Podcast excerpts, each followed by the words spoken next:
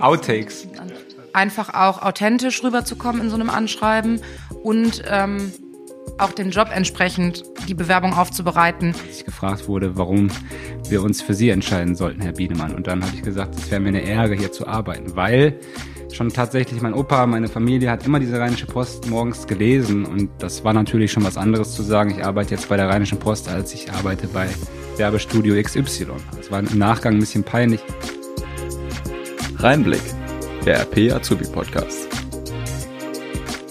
Herzlich willkommen zu unserer neuen Podcast-Folge. Heute darf ich euch endlich die erste Abteilung vorstellen, beziehungsweise es ist keine richtige Abteilung, aber ein wichtiger Part der Ausbildung bei der Rheinischen Post. Ich bin Linda, Mediengestalterin und Auszubildende. Ähm, heute darf ich nämlich auch meinen Ausbilder und die Ausbilderin der Kaufleute interviewen. Einmal Herr Daniel Bienemann-Knob und Frau Linda Lülsdorf. Herzlich willkommen. Vielen Dank. Danke auch. Vielleicht fangen wir einfach direkt mal damit an. Wer sind Sie und seit wann betreuen Sie die Azubis? Soll ich anfangen? Ja, ich weiß das nämlich gar nicht. Also mir wurde das irgendwann so ein bisschen in die Wiege gelegt, weil ähm, derjenige, der das vorher gemacht hat, ist gegangen und ähm, schlussendlich wurde ich dann von den Azubis gefragt, weil ich war nur in Anführungszeichen ähm, Beauftragter für die Azubis bei, bei mir im Bereich und dann ähm, ja bin ich zu dem tollen Job gekommen und das mache ich bis heute. Ich schätze mal so neun bis zehn Jahre und bin oh. seit 16 Jahren im Unternehmen. Ja. Wahnsinn, da kann ich nicht mithalten. Ich bin seit 2016 im Unternehmen und betreue die Auszubildenden jetzt seit circa einem Jahr, also seit März letzten Jahres. Ja. Ähm, Ausbilder sein oder Ausbilderin ist ja eigentlich auch nicht ihr Ihre Hauptaufgabe. Sie haben ja noch einen normalen Job in Anführungsstrichen. Vielleicht wollen Sie dazu auch noch mal kurz was sagen, Frau Lülsdorf, vielleicht zuerst. Ja, gerne. Ähm, ich bin eigentlich Recruiterin. Ähm, das heißt, ich kümmere mich darum, dass die Stellenausschreibungen der Rheinischen Post veröffentlicht werden, sichte die Bewerbungen, äh, koordiniere Bewerbungsgespräche, begleite Bewerbungsgespräche.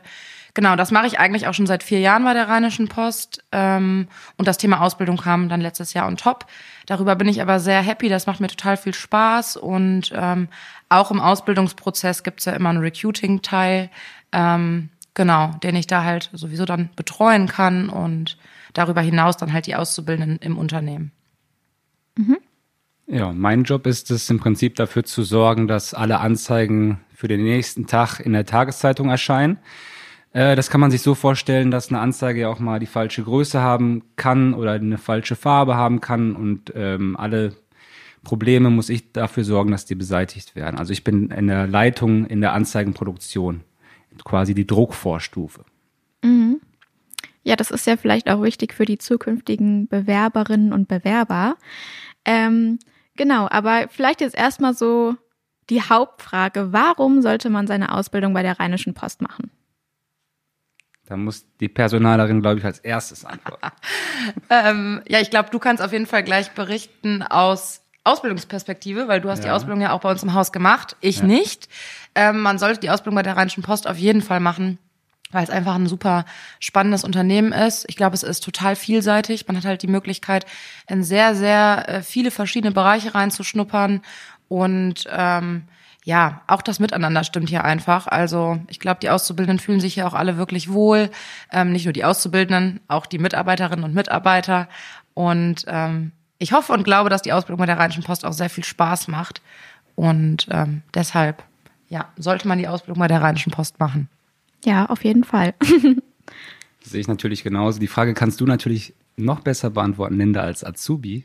Ja. Ähm, aber ich versuche mal mein Glück. Also ich war ja auch mal Auszubildender und ähm, ich habe damals beim Bewerbungsgespräch tatsächlich gesagt, das war im Nachgang ein bisschen peinlich. Ich habe gesagt, es wäre mir schon irgendwie eine Ehre, hier anzufangen, als ich gefragt wurde, warum wir uns für Sie entscheiden sollten, Herr Biedemann. Und dann habe ich gesagt, es wäre mir eine Ehre, hier zu arbeiten, weil schon tatsächlich mein Opa, meine Familie hat immer diese Rheinische Post morgens gelesen und das war natürlich schon was anderes zu sagen, ich arbeite jetzt bei der Rheinischen Post, als ich arbeite bei Werbestudio XY. Also das ist schon so, so ein Ding, zu, so ein bisschen Prestige und ähm, wenn man die Azubis fragt, jetzt beispielsweise bei dir in der Klasse, Linda, dann ähm, kommt wahrscheinlich immer die gleiche Antwort. Ja, bei mir im Betrieb, ich werde ein bisschen ausgenutzt, muss jeden Tag das Gleiche mhm. machen und arbeite bis in die Puppen immer und das gibt's bei uns einfach nicht. Und ähm, wir haben so eine hohe Vielfältigkeit bei uns ähm, von Webseiten und von ähm, Anzeigen, von, von Werbeatelier und so weiter. Das, das ist eben der Grund, warum wir im Anführungszeichen,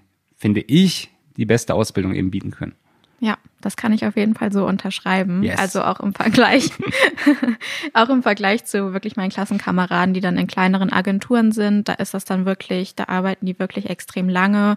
Die haben natürlich auch sehr, sehr viel Verantwortung, wenn die dann nur drei Leute im Betrieb sind, aber das ist halt, also ich finde es für den Anfang auf jeden Fall besser, wenn man auch an die Hand genommen wird und nicht so also ins kalte Wasser geschmissen wird, ist auch gut, aber nicht in so einem extremen Maße. Und dann können wir eigentlich auch direkt äh, das Vorurteil aus dem Weg räumen, dass Azubis hier nur zum Kaffee holen und Aktensortieren eingestellt werden. Das stimmt ja dann nicht, oder?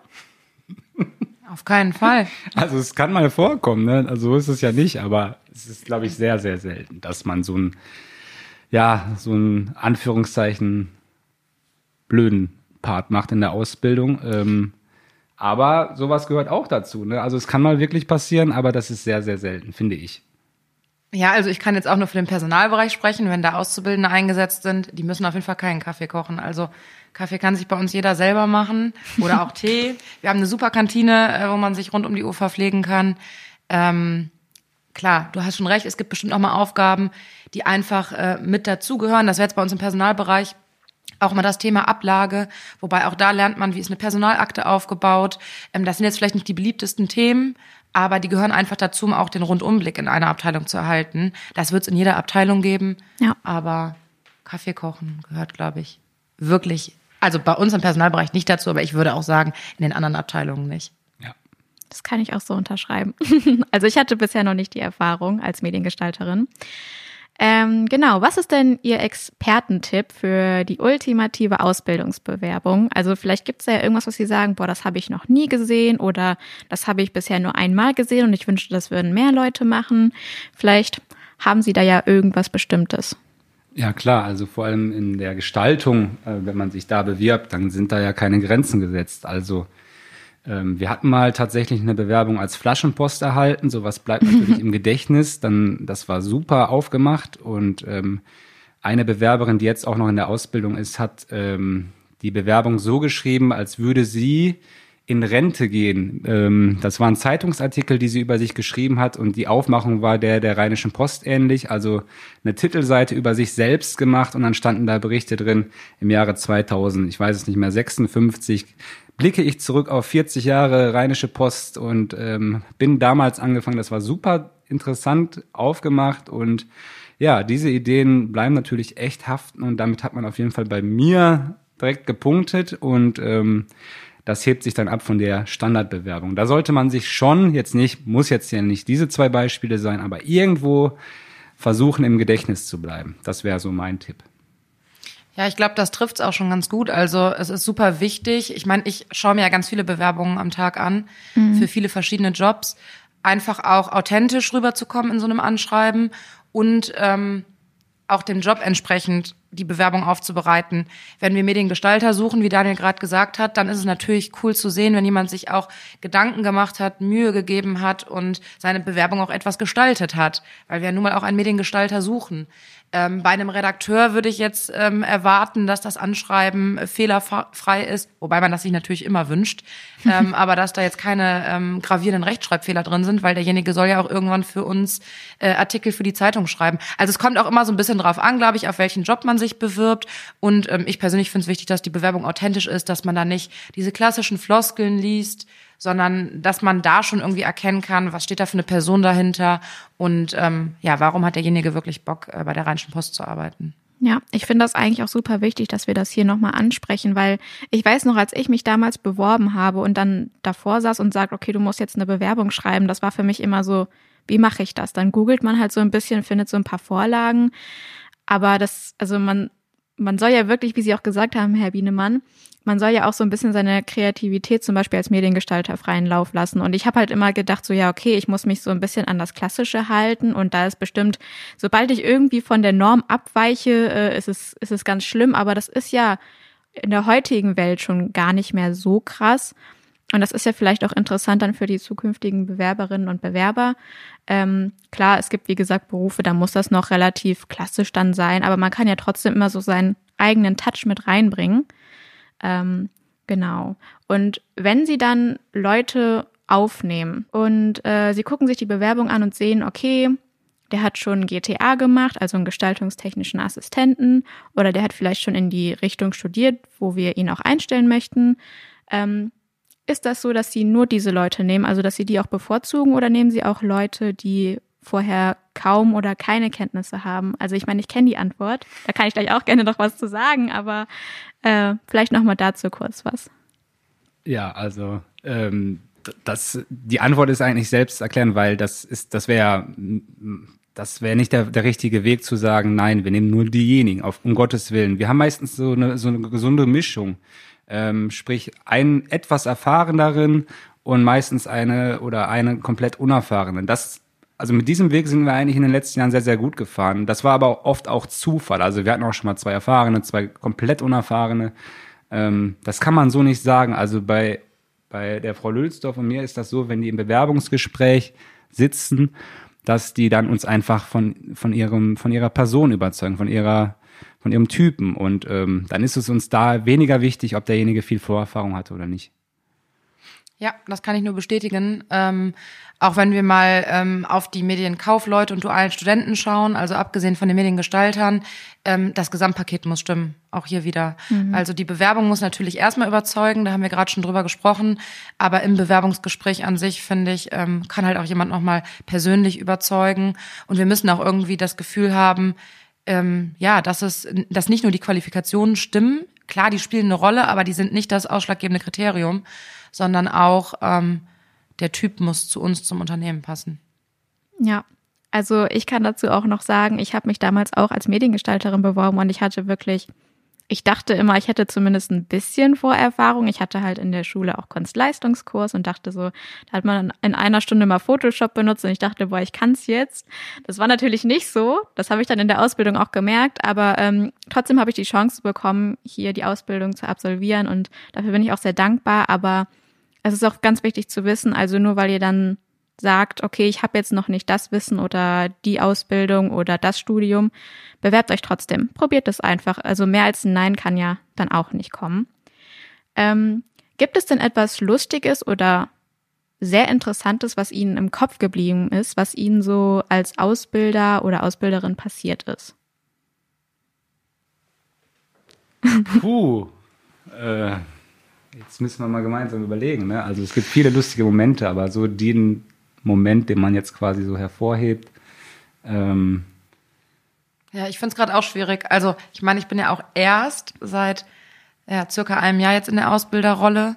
Ähm, ja, wie du schon sagtest, irgendwie gibt es viele lustige Momente. Ich, eine Sache fällt mir gerade spontan ein. Wir hatten mal ähm, die Druckerei bei uns ist beispielsweise sehr sehr groß und der, die Versandhalle und ähm, wir hatten mal eine Auszubildende losgeschickt, die sollte da zur Druckerei was holen und ähm, dann hat sie tatsächlich nicht mehr zurückgefunden. Die hat uns dann angerufen und äh, wusste nicht mehr, wo sie ist, weil das schon sehr verwinkelt ist bei uns, solche Geschichten. Und das erleben wir tagtäglich halt sehr oft und ähm, genau. Also das könnte mir auch passieren, weil die Druckerei ist wirklich sehr groß und äh, wenn man dann nicht häufig und regelmäßig unterwegs ist, dann äh, ist das auf jeden Fall nachvollziehbar. Ja, ansonsten muss ich sagen, ich finde unsere Showfixe machen auch immer Spaß, irgendwie der Austausch. Ähm, die Firmen feiern, die jetzt leider eine Zeit lang nicht mehr stattgefunden haben, ähm, kommen, glaube ich, auch bei allen gut an. Wir haben ja letztes Jahr auch noch ein Azubi-Event gemacht. Ähm, das war auch echt cool, da hatten wir, glaube ich, eine Menge Spaß. Ähm, ja, also viele kleine Momente. Ja, ich wollte gerade sagen, die kleinen Momente sind ja dann manchmal auch sehr wichtig oder beziehungsweise die erfreuen einen dann ja jeden Tag und das summiert sich ja dann auch irgendwann. Genau, dann sind wir auch schon bei der Fragerunde angekommen. Ich stelle Ihnen jetzt ein paar Fragen und Sie müssen da so schnell wie möglich drauf antworten. Ähm, fangen wir doch mal an. Lieber weiße oder dunkle Schokolade? Dunkel. Also, wenn ich mich entscheiden muss, dunkel. Ja, kann ich nachvollziehen. Was ist Ihr Lieblingsreiseziel, Frau Lülsdorf? Boah, das ist schwierig. Es gibt noch super viel, was ich sehen möchte. Ähm, dieses Jahr fliege ich nach Rhodos, darauf freue ich mich. Ah, sehr schön. Und Sie, Herr Bienemann? Thailand. Oh, auch gut. Ähm, nennen Sie es Telco oder heißt es bei Ihnen Meeting? Meeting. Telco. Äh, drei Wörter, die Ihnen bei den aktuellen Azubis in den Kopf kommen. Verrückt. Motiviert? Äh, humorvoll. Sehr gut. Jetzt kommen wir zur wichtigsten Frage, in meinen Augen. Nutella mit oder ohne Butter? Ich esse beides. Ich würde mir aber nicht zwingend Butter extra unter Nutella machen. Wenn es so ist, esse ich's, aber sonst eher ohne. Ich bin Team mit Butter. Echt? Ja. Okay. Ja gut, dann wären wir auch schon äh, am Ende angekommen. Ich bedanke mich sehr für dieses nette Interview. Es war sehr, sehr lustig und auch sehr informativ, kann ich auf jeden Fall sagen. Genau, schaut gerne auf unserer Karriereseite vorbei. Dort könnt ihr euch natürlich immer über die Ausbildung weiter informieren. Und ich bedanke mich sehr für dieses Interview. Und ja, bis zum nächsten Mal. Tschüss. Danke. Danke und tschüss. Ciao.